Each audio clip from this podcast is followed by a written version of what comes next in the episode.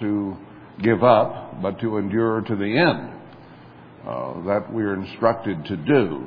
So I like to take some time off and uh, kind of recharge my batteries, and that's why I sometimes disappear uh, for a couple of weeks or even three once in a while. But uh, this happened right after Pentecost this year. There was kind of a compelling reason. There was an area I wanted to go up to in Wyoming and do some fishing and my fishing license for Wyoming played out on July 6th. So I, the day after Pentecost, it says, we're going to fish on this year's license. I need to get on it.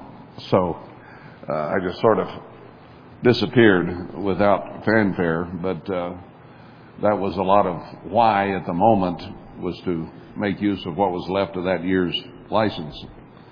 And the trout was good, thank you. The weather was in the 50s and 60s, got up to 70s a few times, and it rained a lot uh, at 9,000 feet on a mountain lake. So uh, I appreciated the opportunity from a physical standpoint, but also a spiritual standpoint to have time to think and meditate and pray and whatever else needed to be done. So uh, that's kind of the way this thing works with me. Is I it gets hot here if you hadn't noticed. And if I'm going to take some time off, I like it to be in the summer uh, where I can get up out of the heat and, and appreciate it. And I know you'd like to as well. But uh, sometimes that's just not possible with jobs and everything that's involved with our lives. Uh, thankfully, I have people to take care of what few animals I have left and do things of that nature. And I heard while I was gone, one of Gloria's bulls committed a um, death penalty act, got out of the fence, happened twice.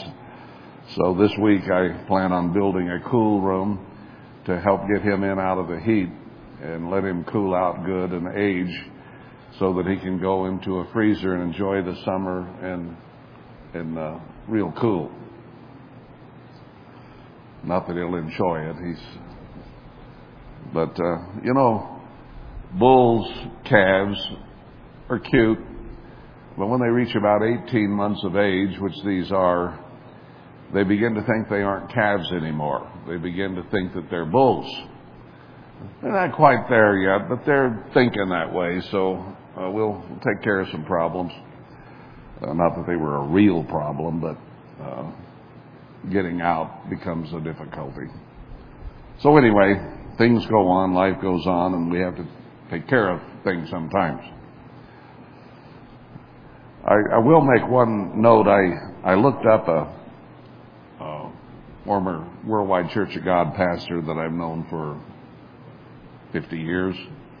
He's now 95, and he gave up river rafting this year he showed me pictures of his whole family going out river rafting uh, last year, and he's been a hunter and fisherman. He's up in Wyoming, and he's pastored that area up there for various groups. I don't know how many over these years, but I thought I'm going to look him up.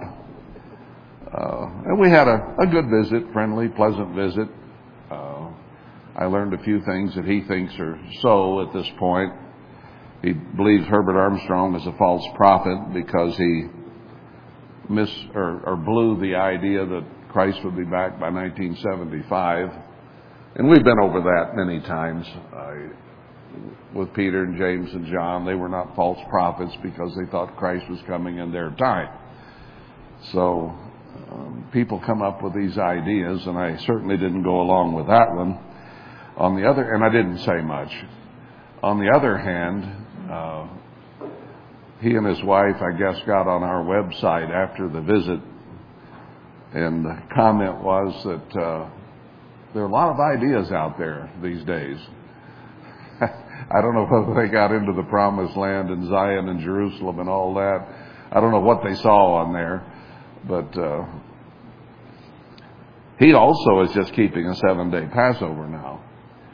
But he starts it on the 15th instead of the 14th like the Jews.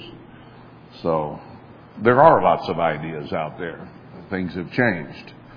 And that's one reason I feel such heavy pressure to get things right. Whether it's right for just a few or for a lot, it doesn't matter. Uh, one day, uh, it will be seen that these things being right, there are going to be a remnant of God's church who need to follow them. So, that isn't too far off.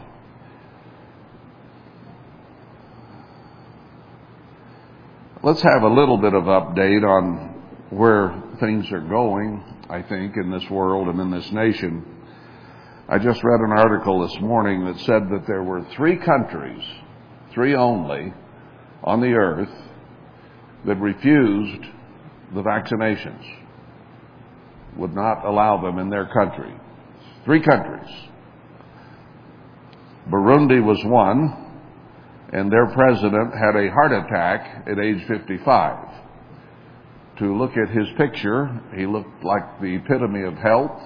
Didn't look old. He looked to be in really good shape, but he had a sudden cardiac arrest.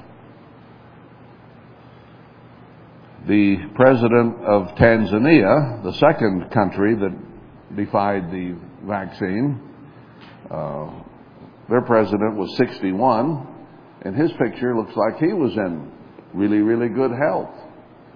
And he suddenly died. Along the lines of some of the Clinton stories you may have heard, you know, suicide to the back of the head kind of thing. And in Haiti, the other, the third nation that refused it, their president was just simply assassinated outright, just shot. That to me seems like an awful co- lot of coincidence. The three presidents would die in strange circumstances that quickly, and they're the only three on earth that didn't accept the vaccines. Uh, now, if they're willing to kill presidents of countries for not accepting it, how much do you think they'll value your life if you don't accept it? Not very highly, I don't think. Now let's add another thing to that. Uh, I read an article that says that the military has now said that any troops who have not been vaccinated are going to be discharged and they will have to pay for all their training that they got in the military. That's the U.S. military. Now you remember some months ago I brought up Revelation 18 and the word pharmakeia there, uh, that the great deception would have to do with pharmacy, pharmaceutical uh, industry. Well, I think it was in Health News, I heard this report, that they also brought up that word from Revelation 18 and said that that's what this is. So it's not just me, uh, but others now are beginning to see certain things. They also mention the prophecies in Jeremiah uh, about what's going to happen to our country. So uh, there are people that are beginning here and there to pick up on some of these things that the scriptures say. So I, I thought that was kind of nice that, that they would also see that.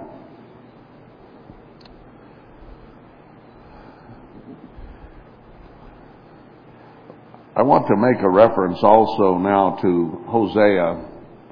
I'm not going to spend much time here. Hosea really is a book about Ephraim, this country, and it being the leader of the other nations of Israel along with Judah. Ephraim and Judah are mentioned prominently in this book. And we've been through in years past, and I don't want to spend much time here today uh, because it wouldn't do the book justice to just flip through it. But I want to point out one thing in here in several places uh, that appears to be happening right now. Now, a lot of this, if you read the whole book, appears to be happening to this country right now. But specifically here in chapter 5, verse 13, when Ephraim saw his sickness and Judah saw his wound, then went Ephraim, doesn't specify Judah, but then went Ephraim this country, to the Assyrian and sent to King Jareb, who was king of Assyria at that time, yet could he not heal you, no cure you of your wounds. For I will be unto Ephraim as a lion, and as a young lion to the house of Judah. I, even I, will tear and go away. I will take away, and none shall rescue him. Now, I find it interesting that Joe Biden made a call to Mr. Putin, I think it was yesterday, on Friday, and asked him to kindly cease the cyber attacks that Russia is uh, apparently waging on the United States and our uh, our corporations, our businesses, and so on. We've been hearing reports about this for a long time, and apparently there's some truth to it because uh, there was a transcript from the phone call, and he asked him to cease and desist or cause those people in Russia who are doing these attacks to stop. So he asked for Putin's help in curing our problem that is being waged on us. Now, does this kind of sound like that? He went to the Assyrian and asked for help. And then he made a kind of a empty threat that if you don't do something about this, then we're going to do something about it. Sure we are. You betcha. Let's pick it up again in chapter 7 because it's mentioned several times. Uh, verse 10 And the pride of Israel testifies to his face, and they do not return to the eternal their God, nor seek him for all this, all this that's happening. Right above that, maybe I'll comment on it. It talks about how uh, Ephraim is compared to a baker who's making cakes and is a cake not turned. Now, if you've ever forgotten and left a cake in an oven uh, and come back later, it'll still kind of be white on top, but it'll be brown and black and charred all over the bottom. And he's talking here about all the peoples that we have allowed to come in through our open borders. Uh, all races, anywhere they're from, they know if they come to Mexico, whether it's Arabs or Chinese or or people from South America, wherever they come from, they're allowed to cross our borders. And we've just let let them be streaming in now for years. And now we're facing a situation where they're screaming about white supremacy. Now God gave us this land as Israelites to start with and we have allowed it to be just simply pretty much taken over by all the other races on earth. And now we are declared the enemies. That's where we are.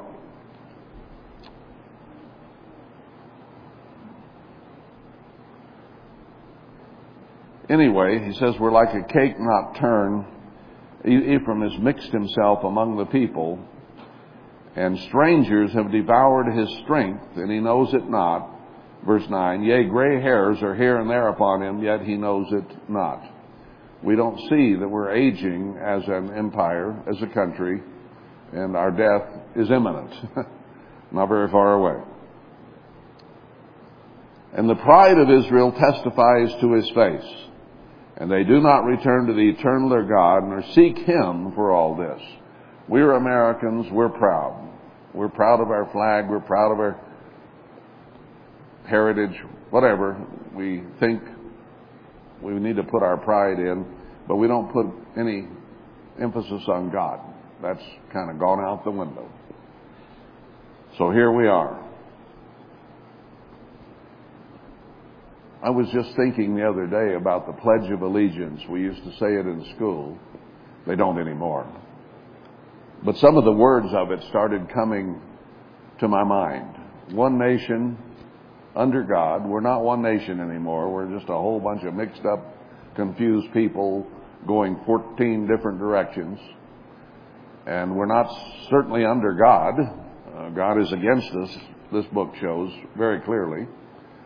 So we're not that. And then it says indivisible. we are divided, uh, very clearly divided. And then the next line was uh, with justice I, and mercy, was it? Justice and justice and something for all. Well, there's certainly no justice left anymore. You go to these courts that are run by liberal judges, and there's no justice there. They don't go by the law anymore, they go by their opinion. So you go through the Pledge of Allegiance, and I doubt if you'll find any statement in there that is true anymore. Now, when I said those things as a kid, those words, it was essentially so, and I did agree with it. Now it's just a bunch of empty words that no longer have any virtue or any power or any truth at all in them. That's how much it's changed.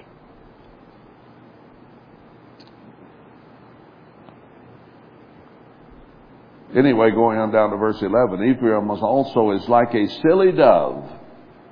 They call to Egypt, they go to Assyria.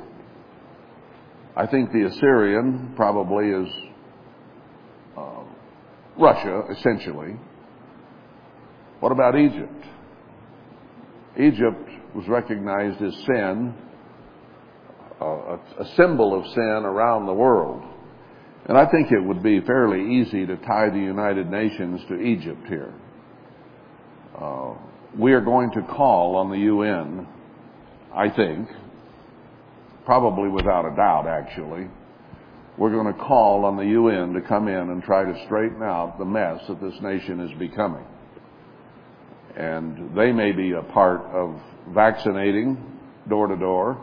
They may be a part of gun confiscation door to door because you can't find enough Americans maybe to do those jobs, but you can certainly find a lot of UN uh, soldiers from all countries who will be very willing to kill Americans if needed in order to either vax them or get their guns. So I think these, these scriptures are coming to pass very, very rapidly. And I wanted to point this out so that we might see what is happening. Chapter 8, uh, verse 9. For they're gone up to Assyria, a wild ass alone by himself. Ephraim has hired lovers. So they're enlisting the help of other countries to help us with our problems. Now, this is, in, in that sense, maybe in a beginning stage, but it's going to get more intense by the weeks and months as we go along here. So let's have a reminder of it. Verse 14, For Israel has forgotten his Maker and builds temples, and Judah has multiplied fenced cities, defenses. But I will send a fire upon his cities, and it shall devour the palaces thereof. So God is enacting Deuteronomy 28 on us. The blessings and cursings chapter. We would be blessed if we would obey, and if we would not obey God, He would then curse us and destroy us. And that is a very explicit chapter about the kind of destruction that is going to come upon us. So that's where we are today. Now let's go to where I left you uh, at Pentecost on the Sabbath before, I had gone into the couple of Sabbaths before actually, uh, the timing of all these things and how I still think that this has to wrap up by around 2026, 27 based on an awful lot of things that we covered. And I brought you up to that point and left it on the Sabbath before Pentecost. And in my mind, I was hoping that maybe God's uh, blessings would show up then, maybe some signs and wonders, some healings, some various things uh, that possibly could be tied to Joel 2 and Acts 2 uh, with the things that happened on Pentecost.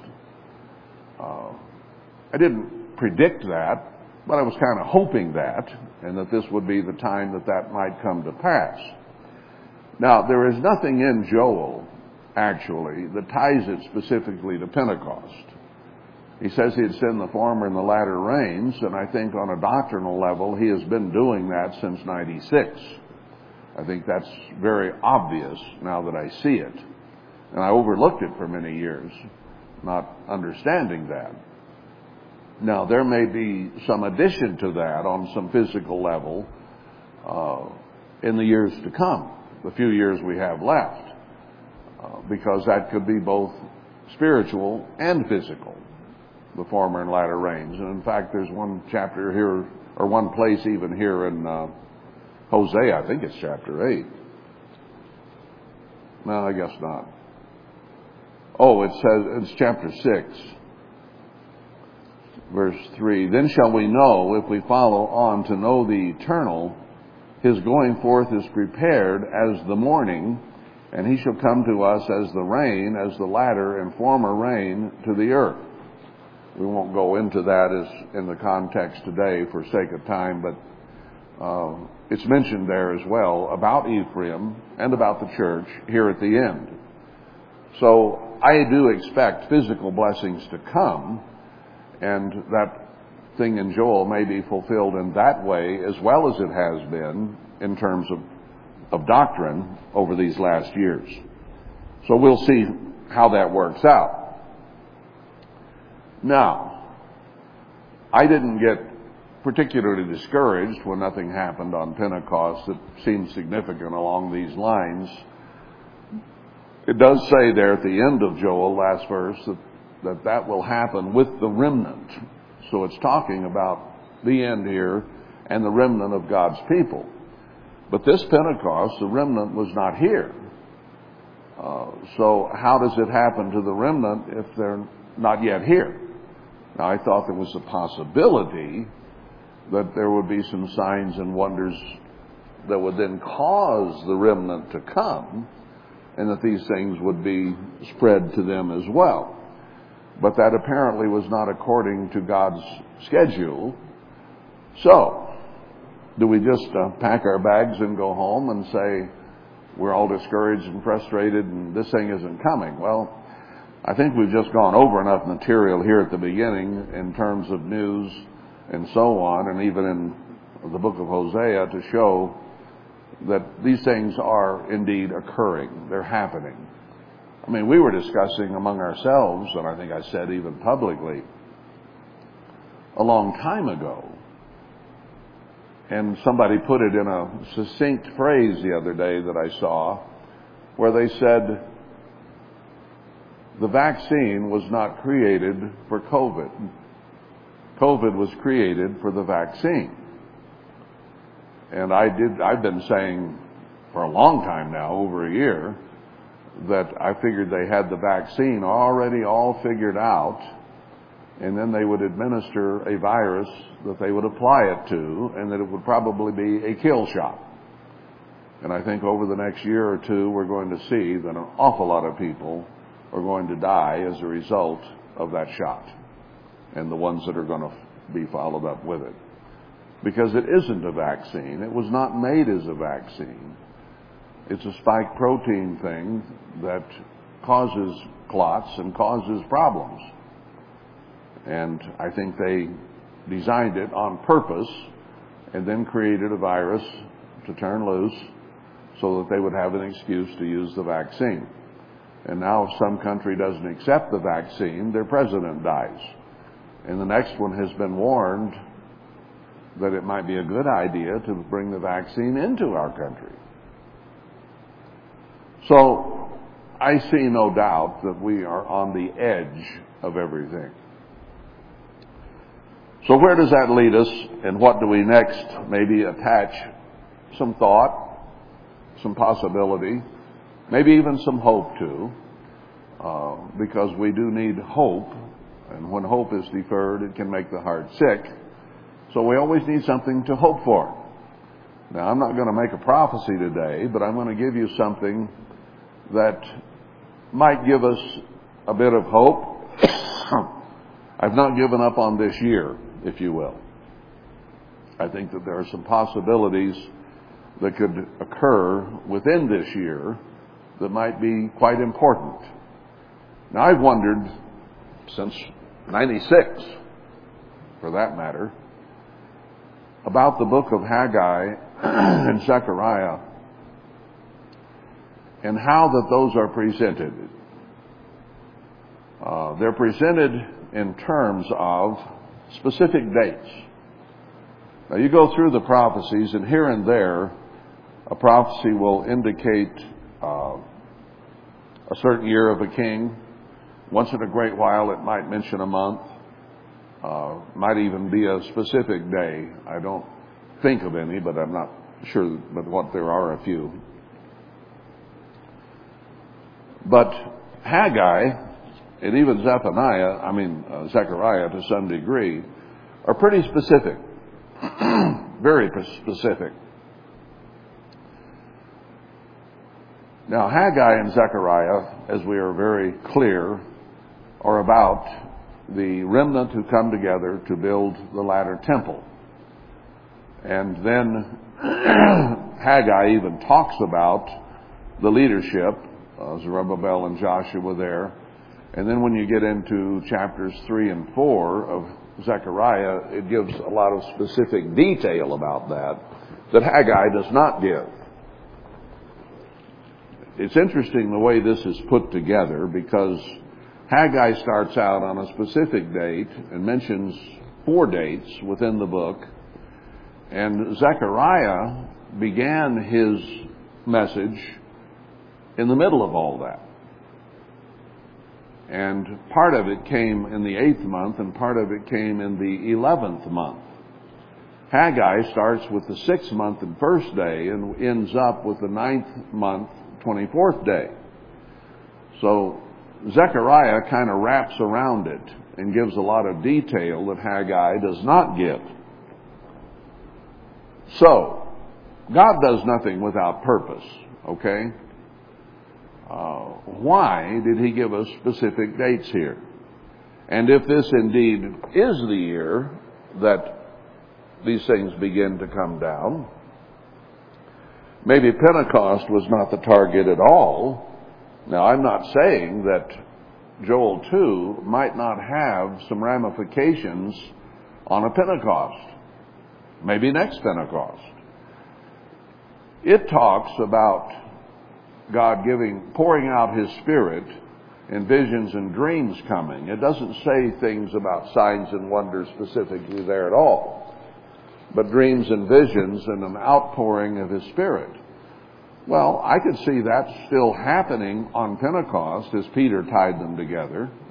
Uh, somewhere down the line here, if Haggai and Zechariah begin to take place this year, sometime by next Pentecost, there might be a reason for a true outpouring of the Spirit of God.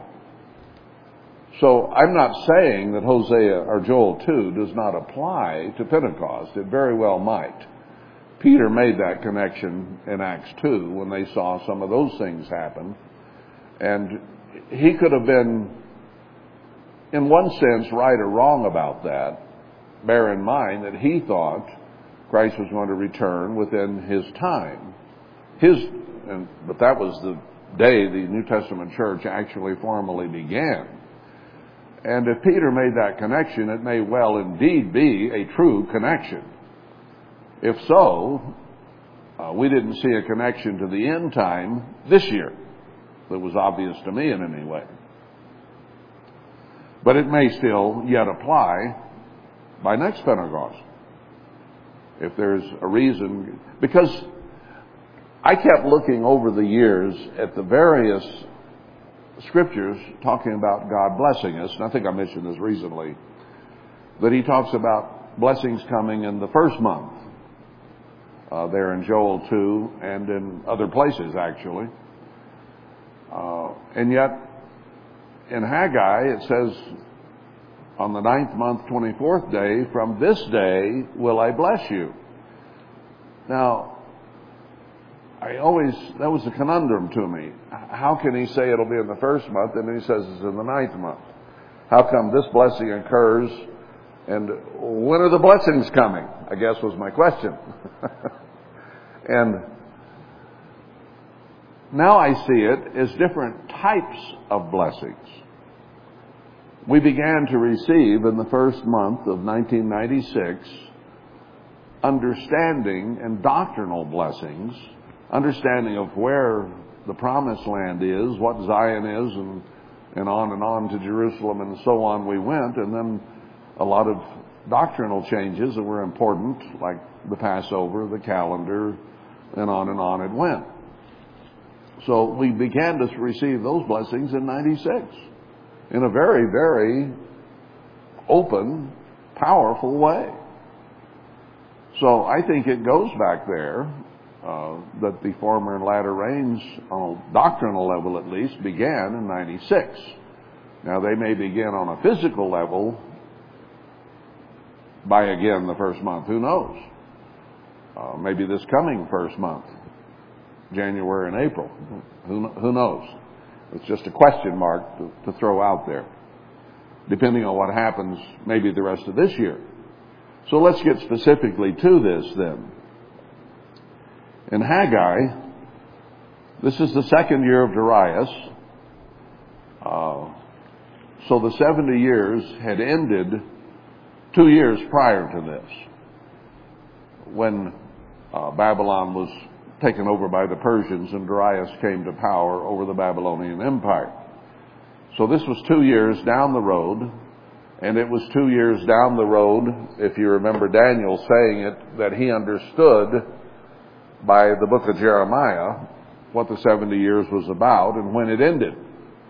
So he was post 70 year captivity, but they were still there in Babylon, okay, two years later.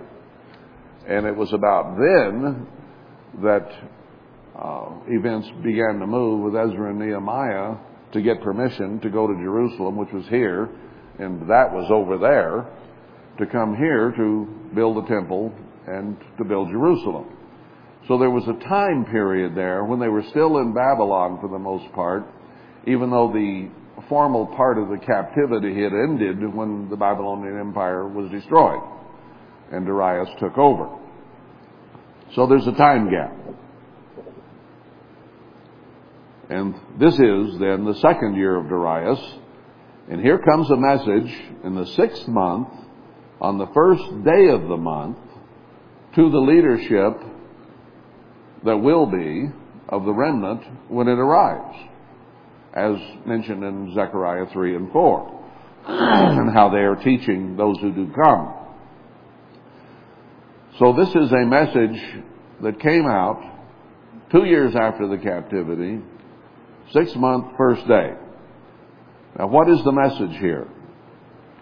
Thus speaks Eternal of Hosts, saying, This people say the time is not come, this time that the Lord's house should be built. And then Haggai said, Is it time for us to go after our own pursuits, or is it time to be focusing on building the temple of God? And he says, consider your ways. You're, you're in a time of inflation.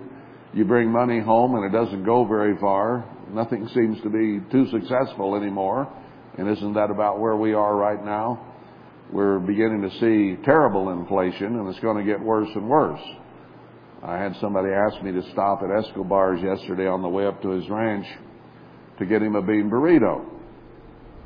And they have a sign posted right there inside the restaurant that says, due to the escalating cost in the meat beef market, all products or all menu uh, items that we serve are going to go up this much in price because of beef. It says chicken and, ri- and uh, shrimp remain the same for now, but the price of beef is going up so rapidly we can't handle it. We got to raise the price on beef items.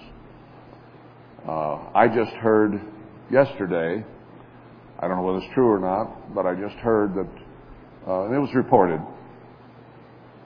that Pilot, uh, Flying J, Cenex, and uh, Love's are all being, have all been told that they will get one more fuel delivery, and after that, when their tanks get down to 10%, they are to shut the pumps down. Now, three of those supply most of the fuel for the trucking industry. And Cenex provides most of the fuel for farms and ranches. You don't see big Cenex truck stops for the most part, but you do see a Cenex in every little town across farming America. And that's where they get their supplies is from Cenex mostly. So if that indeed be true, we could see uh, the pump shut down, the trucking industry basically stopped, and the farming industry stopped. Now, those are things that I expect to happen. Now, whether this sets it off or not, I don't know. We'll see if it's a true report or a false report. But you're seeing all kinds of things like that, and the costs are going up and going up. I talked to somebody in a gas station a few days ago, and uh, they were having trouble getting their coffee. They, their system wasn't working, so they'd ordered new equipment and had been on back order now for weeks because they can't get the equipment. And she says, not just that. She says, we're supposed to have six kind of wieners in that case over there for people to roast. And we've only got two. We can't get the other four anymore. So, I mean, it's, it's everywhere you look. And it's getting worse and will get worse. So, uh, it's a fact that a lot of used cars now, that are only a year or two, maybe three years old at the most, are now selling for more than they cost new two years ago. Because, because of chip, uh, not, chips not being available, they can't manufacture cars like they were. So the cost of used cars is now more than those cars sold for originally. But there's no inflation according to our wonderful government. We all know that. So, do we have wages that get put in a bag with holes? The price keeps going up and you can buy less and less. This, this is today, folks. This isn't sometime way down in the future. This is it. The book of Haggai ends the last verse, or the last two verses, uh, well, last three. How he'll shake the heavens and the earth, and he doesn't say shortly. He says shortly earlier in this book. It's only two chapters. He says shortly in one place, and at the end of the book, he takes the shortly out and says, I'm going to do it. Happening. So this is an end time book, no question, and the end time remnant and the end time leadership of that remnant. So he says, here's the situation you face. These people are going to come. Are they going to be primed to build a physical temple? Who are these people, this remnant? They're 10% of what worldwide was, is who they are. A remnant, 10%. They have never, as far as I know, any of them, been taught that the church is going to build a temple. They've all been told over the decades that the Jews would build it as soon as they could get rid of the Dome of the Rock in that Jerusalem. The Arabs built it, and the Arabs would be highly incensed if the Jews took bulldozers to that. But we've been waiting for now, as far as I know, nearly 70 years since I first heard it, that the Jews are going to take that down and build a temple. So that's what we've been indoctrinated to believe over the decades. But it hasn't happened. But that's all we've been taught by worldwide, right? Were you ever taught we were going to, that the church was going to build a physical temple? I never heard one breath of any such thing.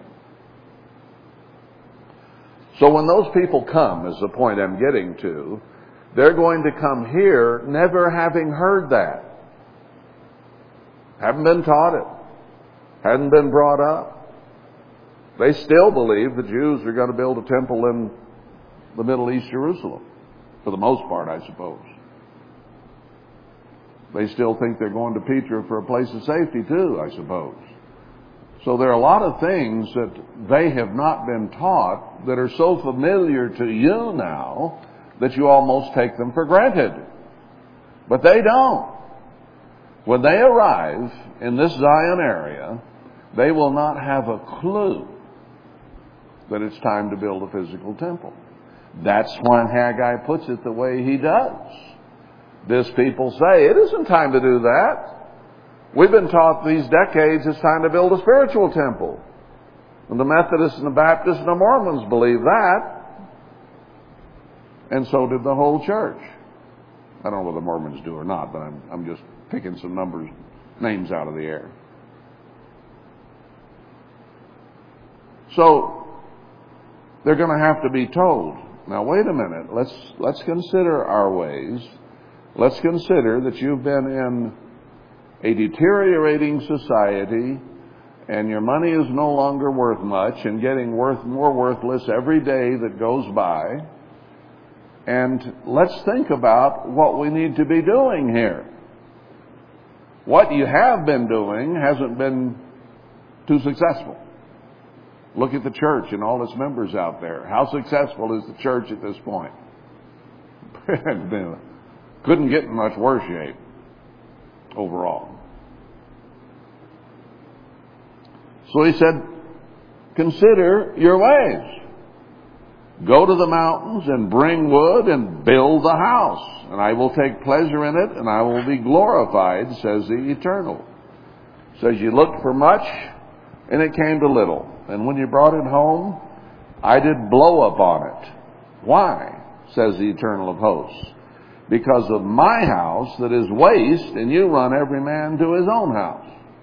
Get your mind off yourselves and get it on what I need done, he says. That's what this is all about. And they're going to be stirred to come, but then they're going to be educated as to what needs done. They'll get here without a clue. They will see some signs and wonders that will stir them that God is going to do. It says there in Zechariah 3 that he will do signs and wonders and use them to reveal his servant the branch. Because the branch himself will not show up until he sees God's hand somewhere. Then he will come to it. Because he already knows about it. And when he sees it happen, he's going to say, Oh, okay. So he will be stirred to come. Same as everybody else.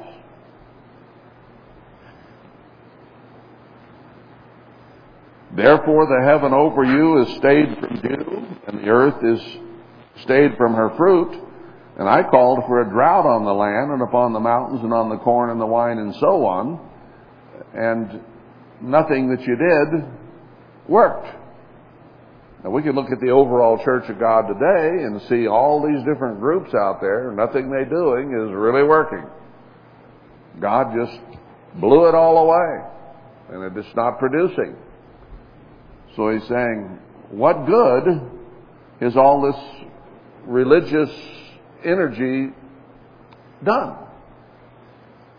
None.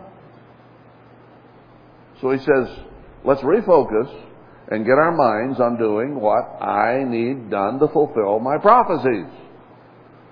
You gotta have a temple for the abomination to stand up in. You gotta have walls about Jerusalem in order for us to flee from Jerusalem and the city to be taken over, as the scriptures say it will be done. And that the Gentiles will be in charge of the true Jerusalem for three and a half years. From the time they set that abomination up and the message begins to go out to the world as a witness as to who God is, they will be in charge of Jerusalem for the next three and a half years. We get to build it for them. And then they get to take it over with the treasures, with the temple artifacts, with the gold and the silver. And right here in this book, you go down to chapter 2, God says, The gold and the silver is mine. But he allows, so there's going to be gold and silver. It's going to happen. Isaiah 44 and 45 say that it is going to happen. It'll be there. And it'll be a witness that God is God. From the east to the west. There in Isaiah 45. So, but it's God's. Now, is he going to let it be defiled for three and a half years? Yep. Didn't he let Nebuchadnezzar carry off a lot of that stuff in the past? Yep. Didn't Darius give it back to Ezra and Nehemiah? Yep. God's going to do it again. So, we've had some discussions over the years that we've been looking around for some of these things as to what's going to happen here. If we if we find these things what if the world takes them over? Well it's gonna. That's the bottom line. It's going to. It won't for a certain period of time while the building is going on and prepared but from the order of giving of Jerusalem being built there's 70 weeks to accomplish that task. And those treasures will need to show up somewhere along the line in order to be inculcated into the temple and into Jerusalem. And then as soon as that 70 weeks is done, the times of the Gentiles start, and they have God's gold and silver for three and a half years. And then they lose it. because it's God's. So He'll allow them to have it for a certain period of time. Shouldn't bother us at all. God's gold, God's silver, He'll take care of it. And He's already told us they're going to have it for a while. So, not to worry. Everything's under control. So, verse 12, Zerubbabel and Joshua with the remnant of the people obeyed the voice of the eternal their God and the words of Haggai the prophet and started doing what? Going to the mountains, getting some wood, getting ready to build a temple. They responded and obeyed because they came here with an attitude of, I want to be part of what God is doing. And when they get here, they don't have a clue what He's doing. So they get told. And Haggai tells them right here. I mean, it's laid out. It's, it's easy to see what they need to be taught. so once they get the idea and are told, no, not that, this, then they'll fall in line and jump in with zeal and energy in order to get it accomplished. That's what it says right here. Uh, then spoke Haggai in verse 13 uh, the message, and God says He's with them, and He stirred up the leaders and the people, uh, the remnant of the people that came, and they went to build the house. Then it mentions another date, verse 15, in the four, 24th day of the sixth month. So this started out on 6-1, which this year happens to be September 7th. Last night was a new moon. Uh, but September 7th is the first day of the sixth month. So now 24 days later, these people have had a chance to be taught and they've come and are ready to work. So then we have another date, 24 days later. Why? Specific things have to happen. And I felt for a long time that somehow, some way, these specific dates that he gives through here would be carried out in some way. Otherwise, why are they here? What's the point? What's the purpose? On what time it came? Because God has a time schedule. Now, whether that fits this year or not remains to be seen. I'm just telling you, here's a possibility that we can look at and think about and pray about, and we'll see if it's this year. Uh, we don't know that yet, but we'll find out, won't we? Then in chapter 2, verse 1, uh, the seventh month in the 21st day of the month. So this is the next month. And 721 happens to be the last day of the Feast of Tabernacles. The Feast of Tabernacles begins on the 14th day of the seventh month. So the 21st day is always the last day, the day just before um, the last great day, the last seventh day of Feast of Tabernacles. Why? I don't know, but here it is. That's the date God gives. Maybe at the end of the Feast of Tabernacles something important starts.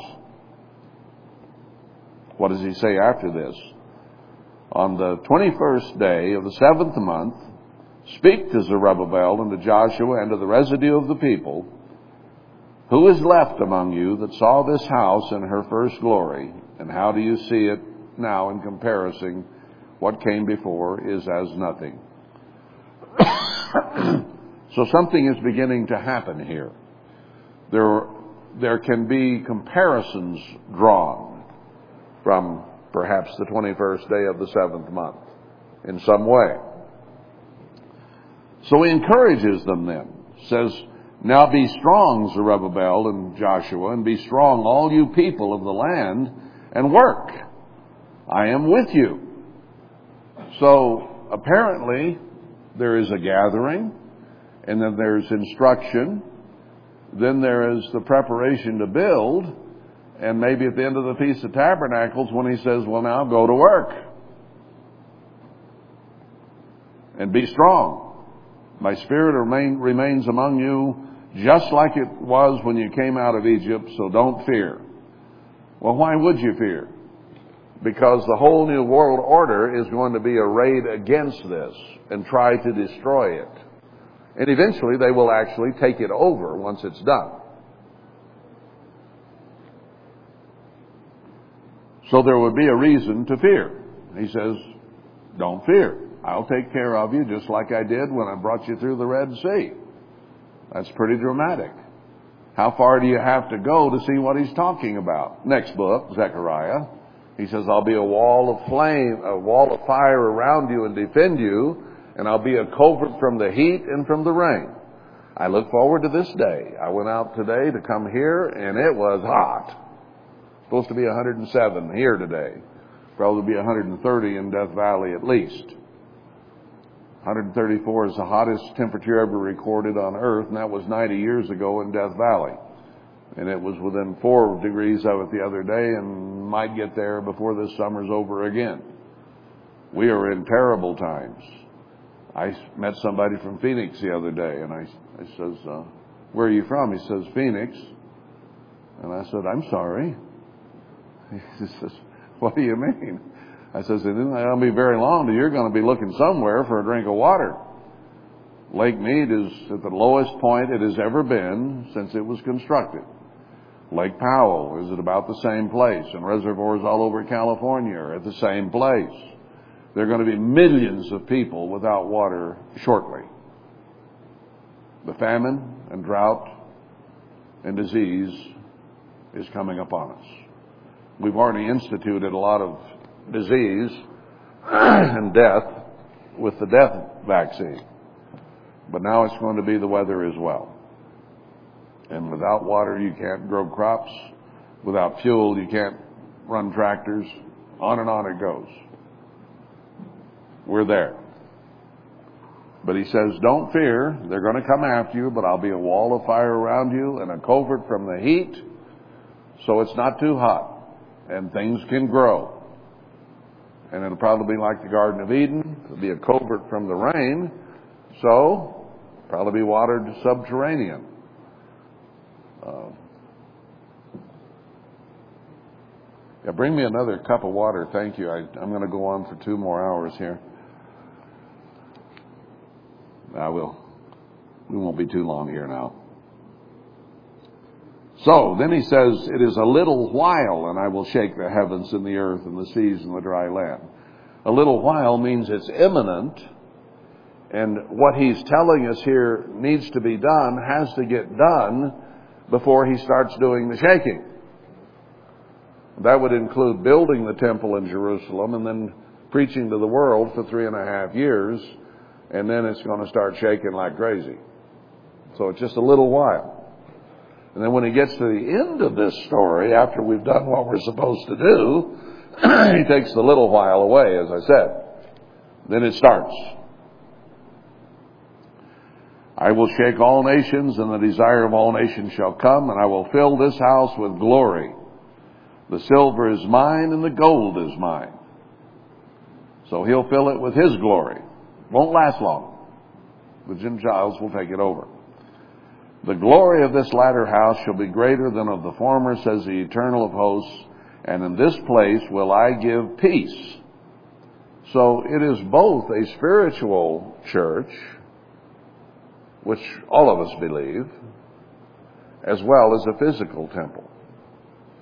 And the physical temple is going to be taken over, but the spiritual temple is going to be allowed to escape and continue to have the blessings of God no physical gold or silver particularly, but spiritual gold and silver is what you'll take to Zion. And God will take care of us there as well, with the covert over and the wall of fire around. So there's nothing to worry about. Then we have one more date in Haggai. In the 24th day of the ninth month, the second year of Darius, same year, uh, month after month going by here. He asked the priests a question. Does that which is holy touches unholy become holy? And if something that's, well, let me read it here. If one that is unclean by a dead body touch any of these, shall it be unclean? And they said that'll be unclean. Something holy touches something unholy, it becomes unclean. He says, So is this people, so is this nation before me, says the Eternal and so is every work of their hands, that which they offer is unclean. Everything is unclean. And now I pray you, consider from this day upward, from before a stone was laid upon a stone in the temple of the eternal. Now, he says to begin to get work, to go to work, and it sounds like there in chapter one, you go to the mountains, get wood, you're, you're assembling things to get ready to build. Just as David assembled so Solomon could build, it appears that that's what's happening. But here on the 9th and 24th, apparently there hasn't been a stone laid in the foundation yet. And he says, since those days when nothing was working, I smote you with blasting and mildew, and he's reminding us what happened to the church. And that no blessing seems to have come since. So this is in a short period of time, from September to December of this one year, that these things are happening. So he says, consider now, verse 18, from this day forward, from the 24th day, the ninth month, from the day that the foundation of the Lord's temple was laid. Will it get laid on the 9th and 24th? Sounds like it. That'd be December, end of, toward the end of December.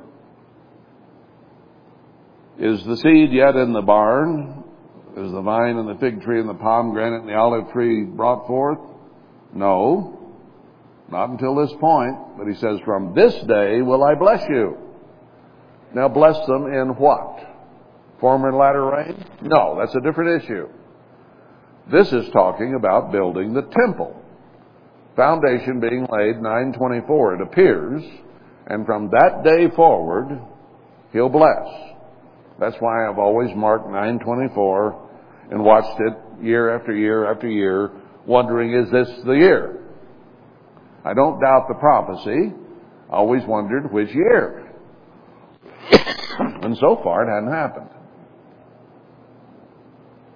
Is this the year I think there's a good possibility of that.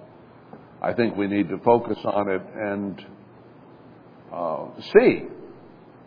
And if it isn't the year again, as has been the case since I've been watching it since 1996, every year, uh, then it, I know it's not near as far off as it was. If it isn't this year, it's bound to be by next year. Who knows for sure? But the world is deteriorating very, very rapidly day by day in front of us. So I think that this is a very, a very likely poss- possibility. But I'm not going to stick my neck out and say this is it. We shall see. Did you hear what I just said? I'm not predicting this. I'm saying here's a possibility. So I'm going to be watching it to see if this is indeed the year because it gives me some hope past Pentecost, which wasn't the year that Joel 2 took place uh, in terms of visions and dreams. That could be next year. After he starts blessing us, maybe by spring, uh, as the temple is being built and Jerusalem being built, maybe then there'll be an outpouring for whatever reason he has in mind. I don't know that. But we'll see because it's there. So, uh, then he says again on the 24th day of the ninth month, tells Zerubbabel, now I'm going to start shaking the earth. Once this temple is being constructed and built, and then the Gentiles take over for three and a half years, then that's, that's it. He's going to shake the heavens and the earth. So this is so much an end time prophecy. Now we can go into Zechariah. I don't know that I really have time today because I want to do it justice.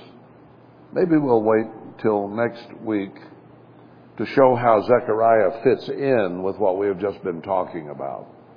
Because I, it, it fits perfectly, and the message even began during the middle of what we just read in Haggai.